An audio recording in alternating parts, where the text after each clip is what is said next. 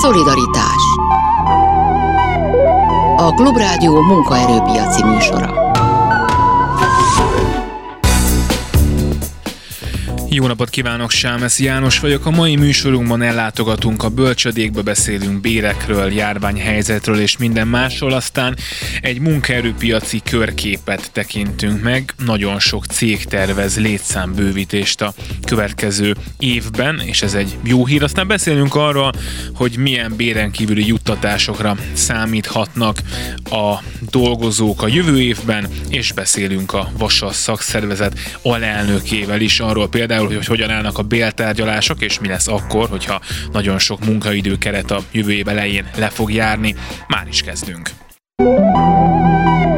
Szolidaritás Méghozzá Szűcs Viktóriával, a Bölcsődei Dolgozók Demokratikus Szakszervezetének elnökével. Jó napot kívánok!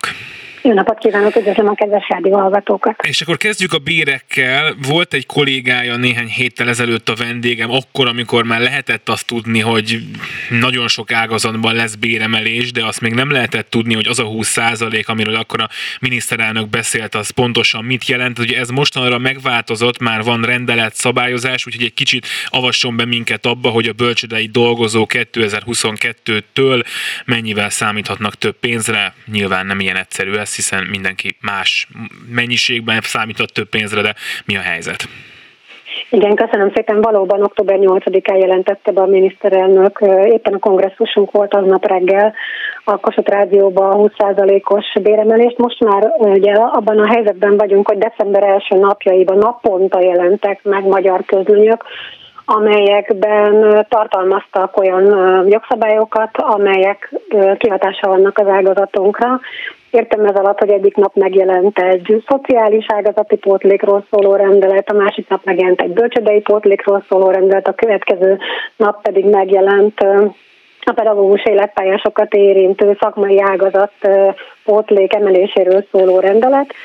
És hát azt is tudni kell a mi esetünkben, hogy jelen pillanatban a különböző bérszabályok együttes alkalmazásának ága bogán keresztül hétféle bértáblát lehet megrajzolni a 11.500 dolgozó esetében, hát ezt még egyik kormánynak sem sikerült megugrani. Na, akkor ezt hadd kérdezzem már meg, hogy ez, ez miért van így? Ezt már nagyon sok kollégájával beszéltünk erről, hogy más ágazatokban is előfordul, hogy baromi bonyolult a bértábla. Ez például az önök esetében hogyan alakult így, és miért alakult így? Ez például függ attól, hogy mondjuk kinek milyen a végzettsége, gondolom, de, de mitől függ még, vagy miért van ez így?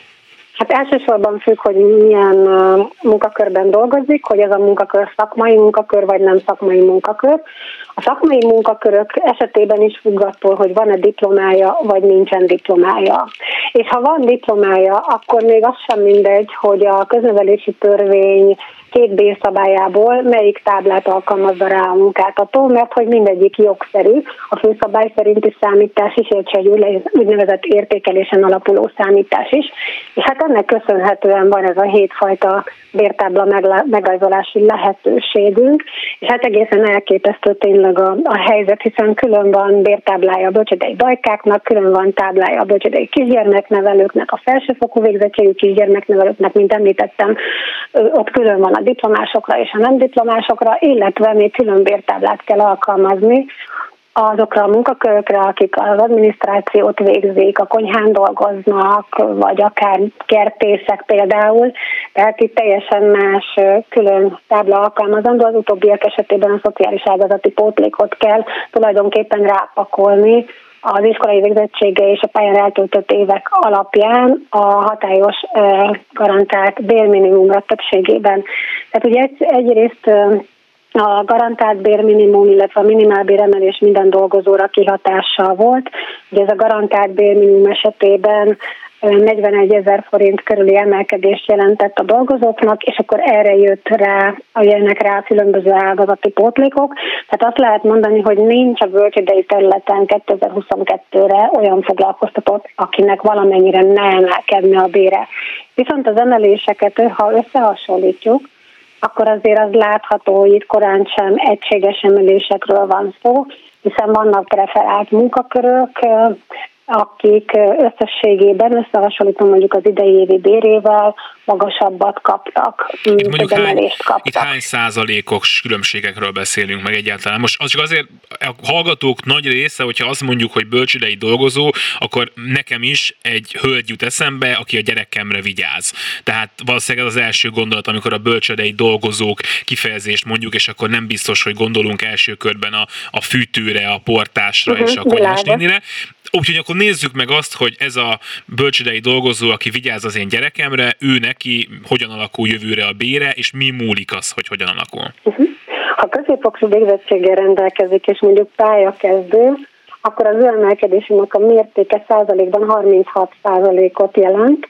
Egyébként az 93.600 forint, a gyakorlatban ebben, mint ahogy említettem, van egy garantált bérminimum emeléses 40 ezer forintos rész, és az a feletti a bölcsödei pótlék emeléséből adódó béremelkedése. Most ha ugyanaz a kollega mondjuk 20 éve van már a pályán, akkor 33 százalékos, tehát egy kevesebb, alacsonyabb mértékű százalékban összehasonlítva az emelkedés mértéke, de ez összegszerűségében pedig 105 ezer forintot jelent ez az ő számára. És ha mondjuk nyugdíj előtt áll, akkor 30 százalék és 124 ezer forintot számíthat többre, mint az idei évben ezek bruttó összegek, amikről beszélek. Ha, ha ugyanez a kollega mondjuk diplomával rendelkezik, és a pedagógus életpálya hatája alá tartozik, akkor jelen pillanatban az emelés mértéke egy pályakezdő esetében 84 ezer forint az idei évhez képest, mondjuk egy 20 éve, az előbb is egy 20 éves példát mondtam, egy 20 éve pályán lévő diplomás kollega esetében 64 ezer forint. Tehát látszik az, hogy az emelés van, de már korán sem lineális, hanem egy picit ilyen Hát sajátos, nem is tudom, elbírálás alapján lett kikombinálni, kikombinálva. Minden esetre az látható, hogyha a táblákban kiszámoljuk a különböző bérelmeket, hiszen nem egy alapilletményből áll ez össze, hanem négy-öt sorból adódik az alapbére a dolgozók, dolgozónak, a rendkívül bonyolult szabályozásnak köszönhetően, így azért azt látjuk, hogy mégis van az iskolai végzettség és a pályán eltöltött évek alapján egy lineáris emelkedés mutató. Most ezt, ezt az arányosság oldaláról inkább nem szeretném vizsgálni nem lenne praktikus. Azért itt, ha mondjuk százalékban nézzük, azért ez egy szép nagy számnak tűnik, ha meg persze azt nézzük, hogy a, hát a bölcsődei dolgozók most enyhén szóval sem a legjobban fizetett munkavállalók Magyarországon, akkor meg nyilván ez már rögtön más megvilágítás alá esik, de azért azt gondolnám elsőbbigre, hogy elégedettek lehetnek ezzel a, ezzel a jövő évi emeléssel. A középfokú végzettségű kisgyermeknevelők visszajelzései rendkívül pozitív volt, amit mi kaptunk, tehát igen, ők elégedettek, hogy valóban egy nagy léptékű emelés van, a pótlékemelés, és ugye azt tegyük hozzá, hogy ez a pótlék számos mozgóbérnek nem képezi az a számítási alapját, tehát sokkal jobb lenne, ha ez az emelés alapbérben valósulna meg. Hát például a nyugdíjba ez nem számít bele, mondjuk, vagy hogyha az ember elmegy állomány, nem, vagy ez teljesen téves, tehát a nyugdíjba beleszámítanak a pótlékok, de például egy délutáni pótlék, amikor ő délután dolgozik váltott műszakban, akkor a délutáni pótlékának a kiszámításánál már nem képes számítási alapot a bölcsödei pótlék, csak a garantált bérminimum, ami egy jóval alacsonyabb összeg. Van olyan kollega, akinél a bölcsödei pótlék összege akár magasabb is lehet, mint a garantált bérminimum, tehát teljesen eltolódik arányában az alapbérhez képest, ami alacsonyabb, a bölcsödei pótlék összeg, ami sokkal magasabb. Tehát ez már így nyugdíj elő. Tehát, hogy, hogy nem egy szerencsés helyzet, még ha összegszerűségében pozitív is az elmozdulás. Tehát ez vitathatatlan. Azt Gondolja-e, hogy ha ez mondjuk folytatódik, valószínűleg a választási év után már nem lesz ilyen léptékű a béremelés a következő évben, azt gondolom, hogy ebben egyetérthetünk, de hogyha mondjuk valami nagyon hasonló tendencia lenne a közeljövőben is, akkor az jelenthetné azt mondjuk rövid távon vagy középtávon, hogy azt lehet mondani, hogy versenyképes bére van egy magyarországi bölcsödében dolgozónak, vagy ettől mi nagyon messze vagyunk, vagy látja-e hát azt legalább, átlag, hogy elindultunk erre?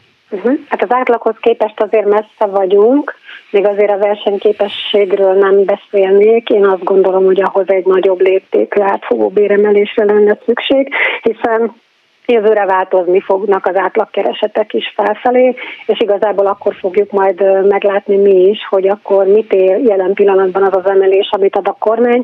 Ha ezeket átszámolgatnánk az euró árfolyam változásának megfelelően, akkor azt gondolom, hogy, hogy mértékben elég egészen meglepődnénk, és nem lenne olyan pozitív az a tükör, amit most egy első ránézésre hónap hónap vetületében összehasonlítunk.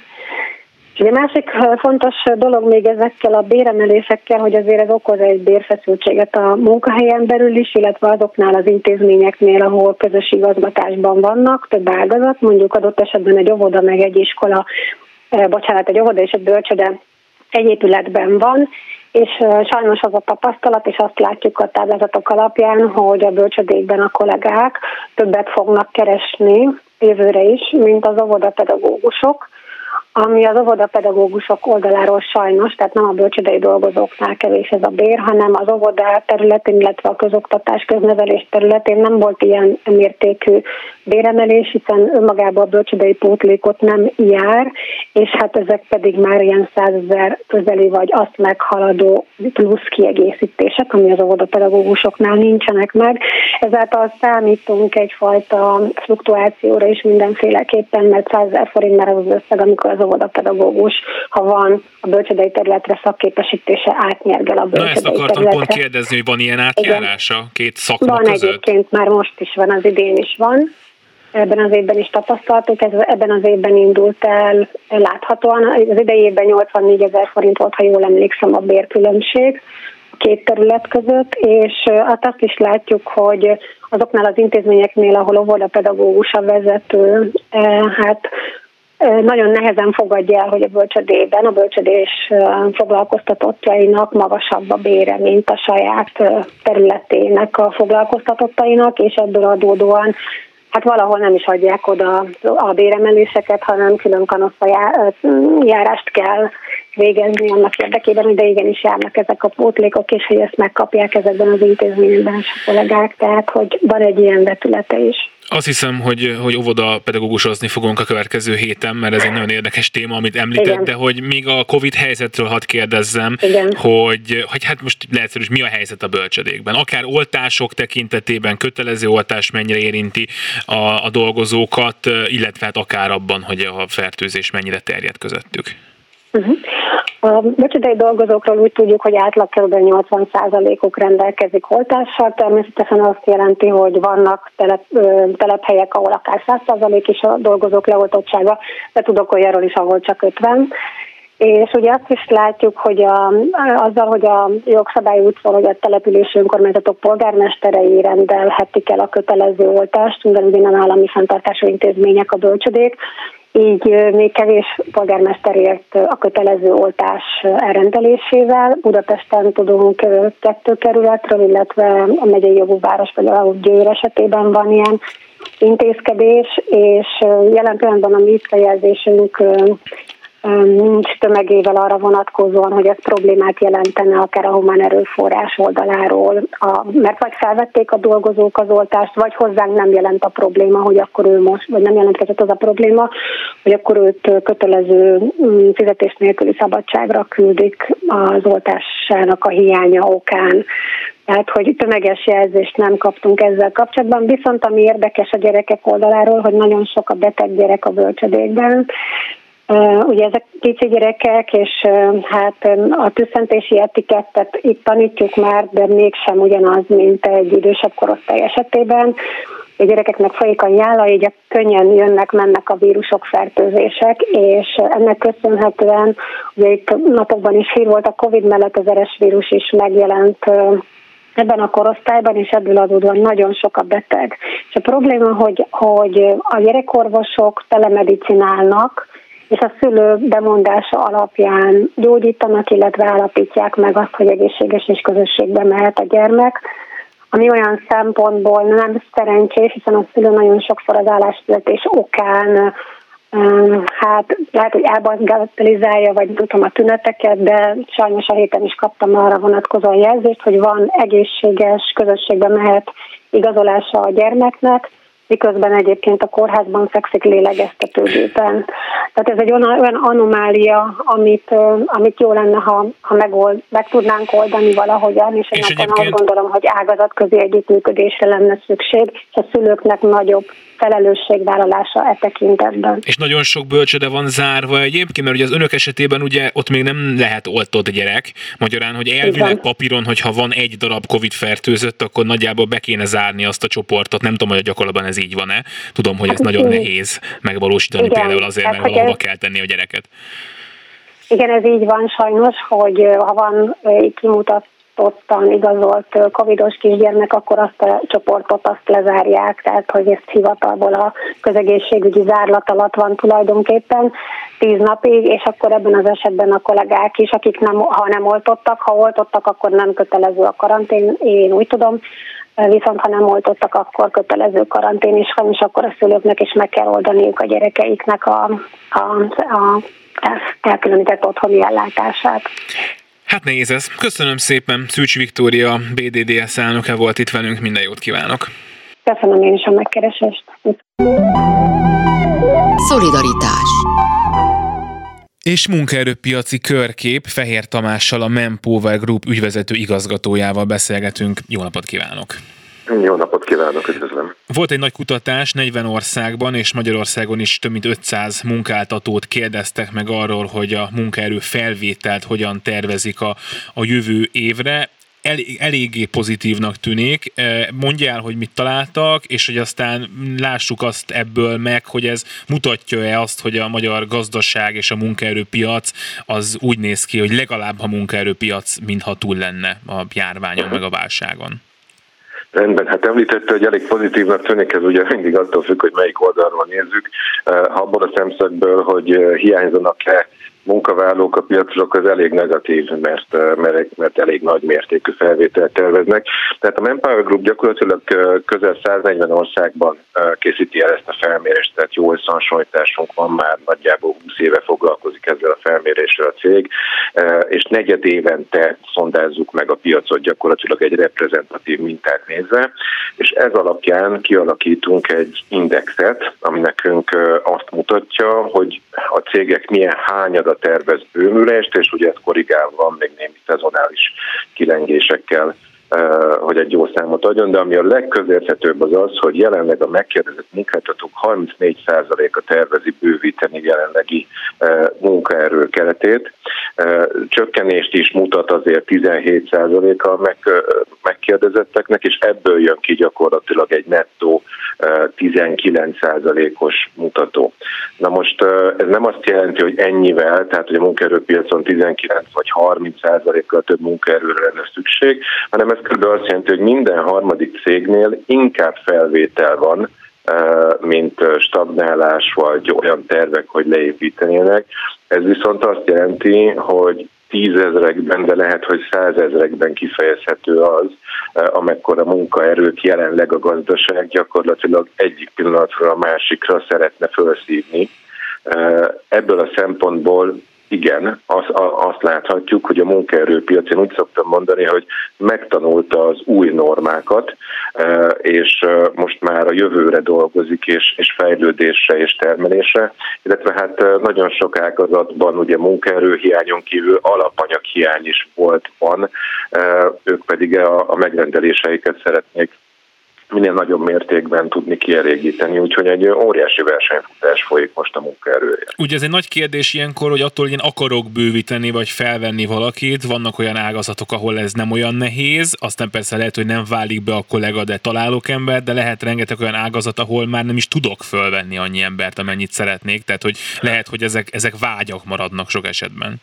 A nem olyan nehéz, de szerintem most már senki nem fog beállni ebbe a sorba, tehát inkább a, a nagyon nehéz kategóriánál vagyunk. Ugye mi felmérésünkből is kijön, hogy főleg a technológiai cégek azok, akik bővíteni akarnak, de a banki pénzügyi vállalkozások is, illetve már harmadik helyen van az étterem vendéglátás, ugye visszajöttek a korlátozások feloldása után, és hát az étterem vendéglátásból óriási tömegek mentek át más iparágokba, például az építkezések területére, ahol szintén hatalmas a munkaerő igény, meg, meg az is volt, úgyhogy a balanszot megtalálni ez még mindenképpen idő lesz, illetve inkább azt, azt mondanám, hogy megváltozott a munkaerőpiac teljesen, mások az igények, egyre több irodai munkában keresik a jelöltek azt, hogy minél nagyobb arányba home office-ból dolgoz, dolgozhassanak. Az IT-s cégeknél akár teljesen otthoni munkavégzésre keresnek a programozók, fejlesztők munkalehetőségeket, hiszen van, hogy már az otthoni munkahelyüket jobban kiépítették, mint amit egy, esetleg egy irodában kapnának.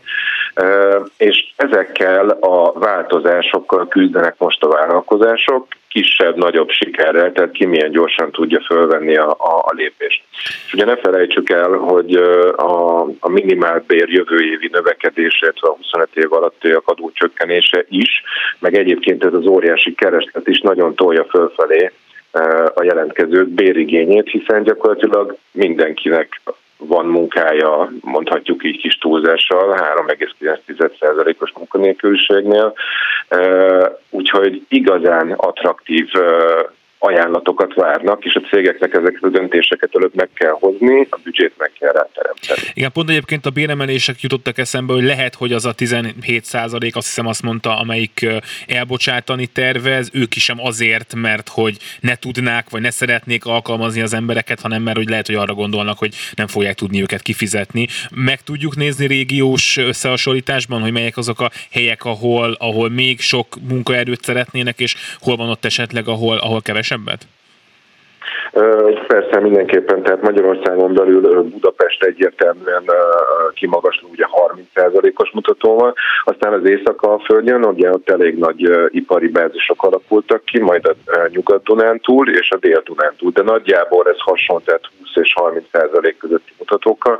Ami inkább érdekes, hogy közép-Dunántúlon mi stagnálást mértünk, tehát ebben a régióban ugye nem igazán várhatunk óriási változásokat semmilyen irányba. A délalföldön pedig 10% alatt 9%-os ez a mutató.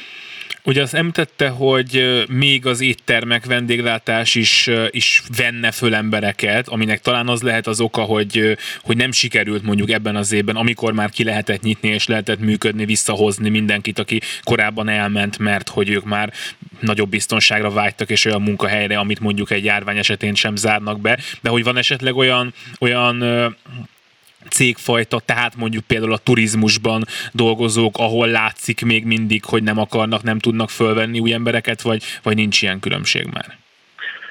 Hát a turizmusról most nem sokat tudok mondani, mert ugye ők azért félig meddig alvó állapotban vannak még mindig, de, de nem tudnék így kiemelni. Tehát mindenki szeretne gyakorlatilag növekedni. Egyetlen egyet mondanék, tehát az autóipar az egy kicsit felemásabb, mert ugye őket nagyon sok oldalról érinti a, az alapanyag vagy az alkatrész hiány, és ezért óvatosabban álltak le például az évvégi szezonra, akár egy-két héttel to- tovább, átalakítottak létszámokat, tehát, tehát nem csak úgy gondolkozás van és elküldik az embereket, hanem egy rendes ritmus következik be, csak esetleg egy kicsit nagyobb létszámban, de biztos vagyok benne, hogy amint megoldódnak ezek az ellátási problémák, akkor meg olyan óriási igényeket fognak támasztani, az, az lesz a kihívás, hogy hogyan tudunk egyik hétről a másikra akár ezreket beállítani autóipari gyártó cégekhez. Még egy utolsó kérdés, a kis és középvállalkozások esetében is látszik az, hogy szeretnének bővíteni?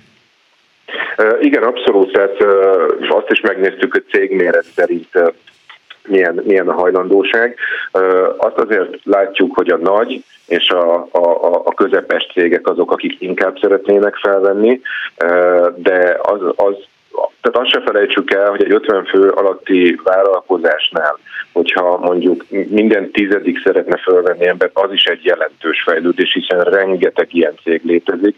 Úgyhogy ha összeadjuk a sok apró vállalkozásnak az igényét, lehet, hogy elérné összességében a nagy cégeknek a munkaerőigényét.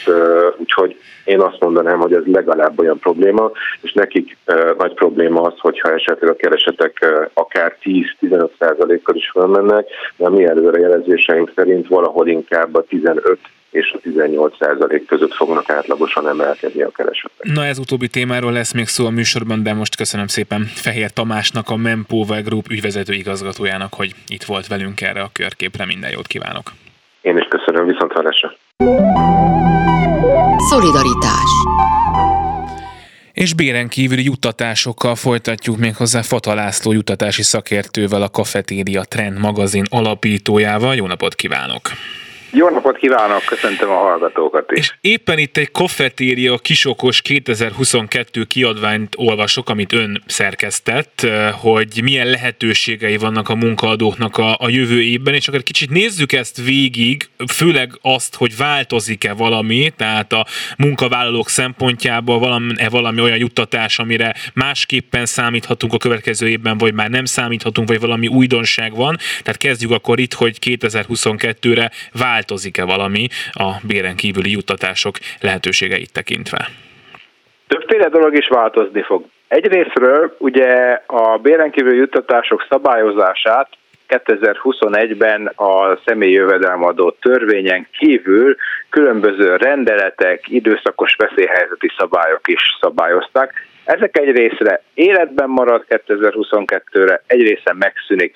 Másik, hogy az országgyűlés befejezte az adócsomag eh, tárgyalását, ebből is jönnek különböző változások. Nézzük talán először az adócsomagot, amiben olyan kedvezményeket találunk, hogy a szociális hozzájárulási adó az csökkent, így csak 13% lesz 2022-ben. Eh, Viszont a béren kívül juttatások esetén, ugye a Széchenyi pihenőkártya esetén év végéig szociális hozzájárulási adó fizetés nélkül adhattak a munkáltatók bérenkívüli juttatásként szép kártyát, ami azt jelenti, hogy 15% adót kellett fizetniük. Így most, hogyha ez a szabály, és a jelenlegi tudásunk szerint a külön rendeletben és törvényben lévő szabály, az jövőre hatáját veszti. 12. 31 -e után visszaáll a személyi jövedelmadó törvény szabálya, és így majd 15% plusz 13% szocót is kell fizetni a munkáltatónak a szép kártya után. Ugye, amire továbbra is lehet számítani, az a távmunkások költségtérítése, amikor is különösebb dokumentáció nélkül a távmunkában dolgozók a minimálbér 10%-áig kaphattak költségtérítést. Ez a szabály stabilizálódik, ez veszélyhelyzeti jogszabályrendszerben volt, most bekerül majd az SZIA törvényben, most a, a mostani jogalkotási ciklusba történt ez meg, tehát továbbra is alkalmazhatják majd a, a munkáltatók. Ami egy érdekes újdonság, hogy, és ez már a nyári jogalkotási ciklusban jött, hogy kerékpár használatot, és ez lehet normál kerékpár, illetve elektromos rásegítésű kerékpár is, adhat adómentesen a munkáltató a munkavállalóinak, ami én azt gondolom, hogy bizonyos munkavállalói csoportoknál izgalmas juttatás lehet. Nyilván van, akiket ez nem érint, akik, akik máshogy közlekednek majd. Ami változás még gyakori juttatásnál a Széchenyi pihenőkártya esetén, hogy 2021-ben magasabb keretekkel adhatta ezt a munkáltató kedvező adózásra, 2022-ben visszaáll a veszi a törvényben lévő, és korábbi években már megszokott 150 ezer 75 ezer, illetve 225 ezer forintos éves keret alszámlánként. Egyébként ezek az adózási változások, ezek okozhatják azt, hogy esetleg egyes munkáltatók majd kevésbé akarnak ilyen jutatásokat adni, esetleg olyat adnak, ami még mindig jobban adózik, vagy egyszerűen készpénzt adnak szép kártya helyett, mert azért ez úgy tűnik, hogy egy, egy negatív változás. Miközben meg egyébként arról hallani, hogy ahol mondjuk már van bérmegállapodás, ott azért jellemzően a, a béren kívüli jutatás keretek is nőttek? Mi ősszel, amikor már ismert volt, hogy növekszik a minimálbér, és a minimálbér is szabályozza majd ugye egy-két jutatásnak a kerete minimálbérhez kötött, ismert volt ez a változás, meg nagyjából számíthattunk arra, hiszen elindult a kommunikáció a szociális hozzájárulási adóról. Megkérdeztük munkáltatói partnereket, hogy ők hogy látják, hogy, hogy mit fognak reagálni 2022-ben ezekre a változásokra, és az a tapasztalat a kutatás eredményei alapján, hogy 75% azt mondta, hogy ők nem fognak változtatni rajta, ugyanazzal a kerettel mennek tovább majd 2022-re.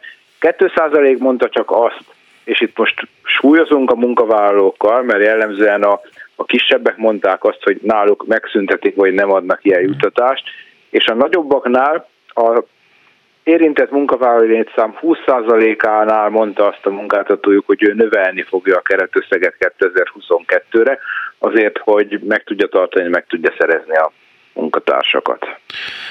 A szép kártyáról beszélgessünk még egy kicsit, mert ugye ott volt egy ilyen egyik zsebből a másikba pakolási lehetőség, tehát hogyha valakinek volt, nem tudom, szóra szabadidőre, akkor azt átrakhatta és vehetett belőle ennivalót, szóval én is használtam ezt, mert édesanyám szokott nekem kondibérletet venni néha a szép kártyájával, szóval, hogy ez megmarad? Igen, a megmarad. Ugye a szép kártyához kétfajta könnyítés volt, azért, hogy el tudjuk költeni az ott megjelenő egyenlegeket. Népszerű juttatásként munkáltatók relatíve sokat költ, vagy töltöttek erre a kártyára, ami úgy hullámokban, ahogy lehetett, meg is jelent a belföldi turizmusban. Viszont voltak olyan időszakok, amikor nagyon nehéz volt mondjuk akár kondibérlettel menni kondizni. Hisz nem volt nyitva a konditerem, igen. Egy, egy szálláshelyre elmenni, mert nem volt nyitva a szálloda. És ezért a jogalkotó két könnyítést hozott. Az egyik az az, hogy a lejáró egyenlegek után, ugye a feltöltés követő második év, május 31-én idézőjelben lejárnak az egyenlegek, nem tűnik ez el, csak a szolgáltatók költséget vonhatnak le.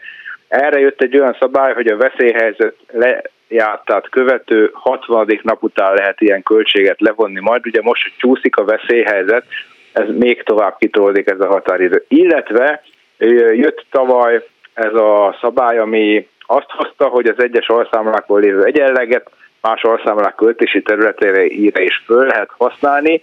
Ez is e, kitolódott, szeptember 30-ig lehetősége van erre a munkát, munkavállalóknak, a felhasználóknak, hogy, hogy keresztül költhessék, hogy így fogalmazzak a az egyenlegüket. Nézzük meg azt először mondjuk munkavállalói, aztán pedig munkaadói szempontból is, hogy mi az, amit érdemes kérni, illetve kapni, vagy adni. Akkor nézzük meg azt, hogy ha van lehetősége a munkavállalónak arra, hogy ő, ő kitalálja, hogy ő mit szeretne, nyilván vannak prioritások, tehát hogyha valaki kerékpárral jár, akkor tök világos, hogy mondjuk kér egy biciklit, de hogy mi az, amit a, most ez ilyen furcsán hangzik, lehet, hogy nincsen rá egyértelmű válasz, de a legjobban megéri kérni, mint béren kívüli juttatást. Ugye sokat beszélünk a Széchenyi pihenőkártyáról, azért, mert, mert kedvező adózású, és így általában sok mindenki el tudja költeni. De ritkábban esik szó, és hogyha látta a kisokost, van abban egy csomó minden még, amit a munkáltató adhat kedvező adózásra, sőt adómentesen is, juttatásként.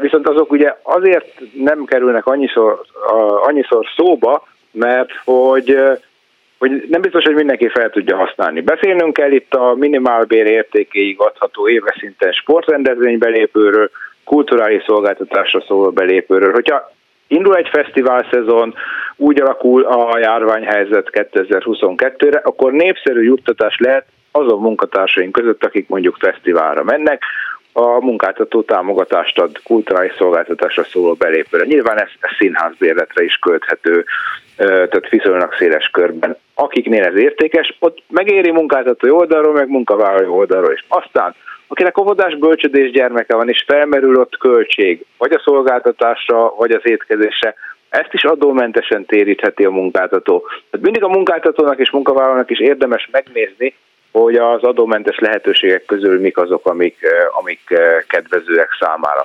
Aztán a bérenkívüli juttatások fölött van Ugye azt mondtuk, hogy a szép kártyánál ez 13 meg 15-28 százalék, hogyha egyes meghatározott jutatás sokat ad a munkáltató, az 33,04 százalék, az egy kicsivel több, de érdemes ezt is megnézni. Ugye csekély értékű ajándék évente egyszer a minimálbér 10 százalékáig adható, vehető igénybe. Ez lehet utalvány is, de lehet ajándéktárgy is amit előszeretettel használnak a munkáltatók, de nagyon jól használható, és nem biztos, hogy ezt az évi egyszeri 10%-ot el kell használni rá, az, hogyha a munkáltatónak van egy rendezvénye, akkor azon a minimálbér 25%-áig adhat ajándéktárgyakat, szintén 33,04%-os adóteherre.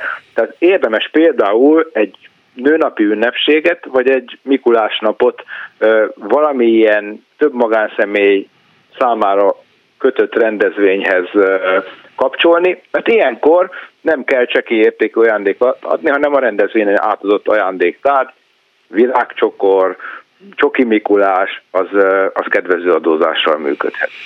Ö, nagyon sokan szokták, én nem tudom, mert nem nagyon van ilyen tapasztalatom, de nagyon sokan szokták készpénzben kérni a béren kívüli juttatást, mert hogy az milyen egyszerű, hogy megkapom és el tudom költeni, amire akarom, de hogy ez milyen adózási szempontból gondolom még mindig nem éri meg.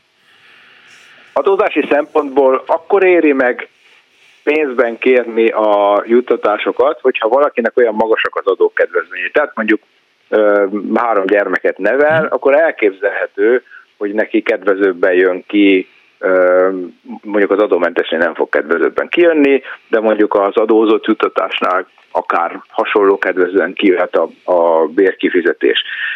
Viszont munkáltatói oldalról, munkavállalói oldalról is mindig kell ezt vizsgálni, mert egészen más hatása van, hogyha adok a munkatársamnak egy hétvégi pihenést, vagy odadom neki az árát mert aki hétvégi pihenésre volt kénytelen menni, az a hétvégi pihenés után visszajön, és valószínűleg látszik majd rajta.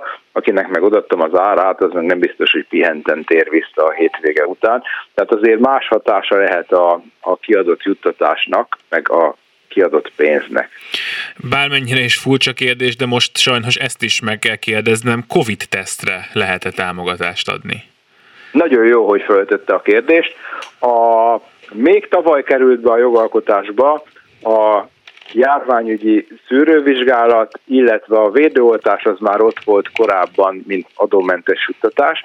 Így nincs akadálya annak, hogy a munkáltató, akár a munkavállalóinak, akár a munkavállaló hozzátartozóinak adjon járványügyi szűrővizsgálatot. Ugye amik adómentesek lesznek, azok azok a szűrővizsgálatok, amivel megnézzük, hogy bennünk van-e a vírus jellemzően, és azok, amik mondjuk utólag vizsgálja a szövődményeket, vagy az el kialakult ellenanyag mennyiségét, az nem tartozik már ebbe a kategóriába, tehát azok nem adómentes jutatások lesznek. Tehát olyan járványügyi szűrővizsgálatokról van szó, ami azt vizsgálja, hogy bennünk van a vírus, vagy nincs. És a védőoltás is, az a tapasztalatom, hogy ugye az elmúlt időszakban megerősödött a az egészségfókusz a munkáltatóknál, és ezért például a védőoltás az, az előtérbe került, vagy nőtt a népszerűsége, nem csak a COVID védőoltásra gondolok, hanem például az influenzához kapcsolódó, vagy mondjuk a kullancs által terjesztett betegségekhez kapcsolódó védőoltás is hasznos lehet olyan munkatársaknál, akik mondjuk sokat járnak a természetben. És ha már egészség, akkor az egészség célú juttatásoknál érdemes odafigyelni arra, hogy nagyon sok átkerült még korábban jövedelemként adózó kategóriába, de ha mondjuk egy egészségpénztárra ezt egy célzott szolgáltatáson keresztül valósítja meg a munkáltató, akkor szintén kedvező adózással meg tud csinálni egy szűrést, például mondjuk egy olyat, hogy van-e bennünk ellenanyag a vírussal szemben, vagy hogy vannak-e valamilyen szövődmények mondjuk egy betegség után. Köszönöm szépen Fata László jutatási szakértőnek, hogy itt volt velünk. Minden jót kívánok. Köszönöm, köszönöm a meghívást. Szolidaritás és László Zoltánnal a Vasas szakszervezet alelnökével folytatjuk. Jó napot kívánok! Jó napot kívánok, üdvözlöm a hallgatókat! És kezdjük a munkaidő keretekkel, meg ezeknek a lejárásával, mert hogy ezt a névszabában lehetett olvasni, hogy nagyon sokan mondhatnak fel azután, hogy ez a bizonyos munkaidő keretük lejárt. Ez nagyon sok hallgató számára ilyen teljesen nehezen érthető lehet, mert ugye a legtöbben nem munkaidő keretben dolgozunk, és amikor elfogadták annak idején a túlóra törvényt, vagy más néven rabszolga törvényt, akkor sokkal kevesebb szó is esett a túlóra mellett arról, hogy itt a munkaidő kereteket is szabály szabályozták. Na most ez a lejárás, ez, ez mit jelent, és hogyan függ ez össze ezzel a most már talán három éve elfogadott törvényel? Mi konkrét esetekről beszélünk általában az ilyen helyzetekben. Konkrét eset, hogy tudunk olyan ipari parkról, amelyben egy-két vállalatnál az autóipari cégek voltak elsősorban, vagy cégek elsősorban, nagyon sok mínuszórát halmoztak fel a munkavállalók a munkaidőkeretben. A mai hatályos jogszabályok szerint, ha valakinek a munkaidőkeret végéig megmaradnak a mínuszórái, nem tudja őket visszakérni munkában a munkaadó, akkor azt a munkaidő keret végén le kell írni. Tehát nem megszűnik, mint, hm. mint mondjuk úgy, mint munkavégzési adósság. Ami a viszont, hogyha a munkaidőkeret vége előtt a munkavállalónak felróható okból szűnik meg a munkaviszony. Tehát ő mond fel, vagy olyat csinál, ami miatt őt ki kell rúgni, bocsánat a csúnya kifejezésért, de van ilyen, abban az esetben a munkaadó a mínusz órák árát visszakérheti a munkavállalótól, ami azért ugye érdekes, mert, mert akkor most tulajdonképpen miről beszélünk, arról beszélünk-e, hogy, hogy a mínusz órákra nem volt foglalkoztatási kötelezettségének eleget tenni alkalmas munkaadó, vagy pedig arról beszélünk, hogy a munkaidő keret előtt bűnös, vagy a munkaidő keret végén nem vagy bűnös, de ez egy elméleti dilemma. Valójában arról van szó, hogyha a munkaidő keret vége elérkezik, akkor onnitól kezdve a munkavállalótól nem kérhetik vissza semmilyen módon azokat az órákat, amelyekre a munkadó nem tudott munkát biztosítani, de fizette az alapbért vagy valamilyen mértékű jövedelmet.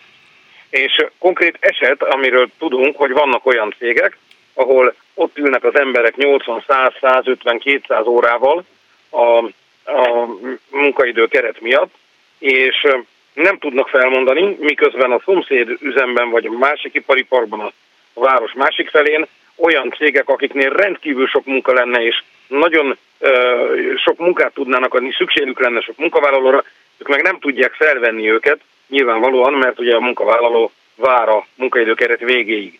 Konkrét esetről is tudunk, ahol már aláírtak április 1 kezdéssel egy uh, fémipari cégnél dolgozók, akik most még egy autóipari beszállítónál vannak, de hát a munkaidő keretek miatt egyelőre nem fogják megszüntetni a munkaviszonyokat. Március 31-jel tudják csak megszüntetni úgy, hogy ne lebegjen felettük a, a visszakért munkabér réme.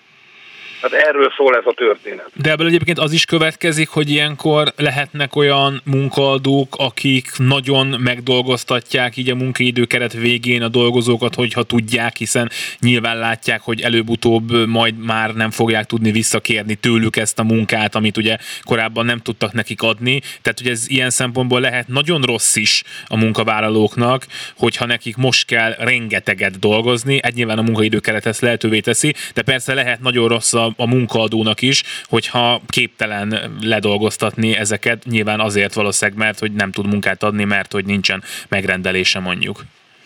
Valóban ez van, és most nem is arra kell gondolni, hogy gonosz munkaadó, hanem egyszerűen az a fajta kiszámíthatóság, ami hosszú ideig jellemezte az autóipart és jó néhány másik parágat is, elektronikát és más feldolgozóipari területeket, az a fajta kiszámíthatóság megszűnt az teljesen normális volt 2016-ban, 18-ban, hogy kiállt a cégvezetés a dolgozók elé egy évvégi munkásgyűlésen, és elmondta nekik, hogy a jövő évben ennyi darabot fogunk gyártani, ilyen típusból, olyan típusból, utána annyit fogunk gyártani, jön ilyen termék, jön olyan termék. Ez ma nem így működik. Nem tudjuk, hogy mikor lesz megfelelő alkatrész, mikor lesz a, a mi beszállítónknak megfelelő alapanyaga, változnak a megrendelések, egyik pillanatról a másikra mond le a vevő rendeléseket, épp pusztán azért, mert az ő portfólió és kényszerből meg kellett, hogy változzon. Tehát nagy a hektikusság, és függetlenül attól, hogy közeledik-e a munkaidőkeret vége vagy nem,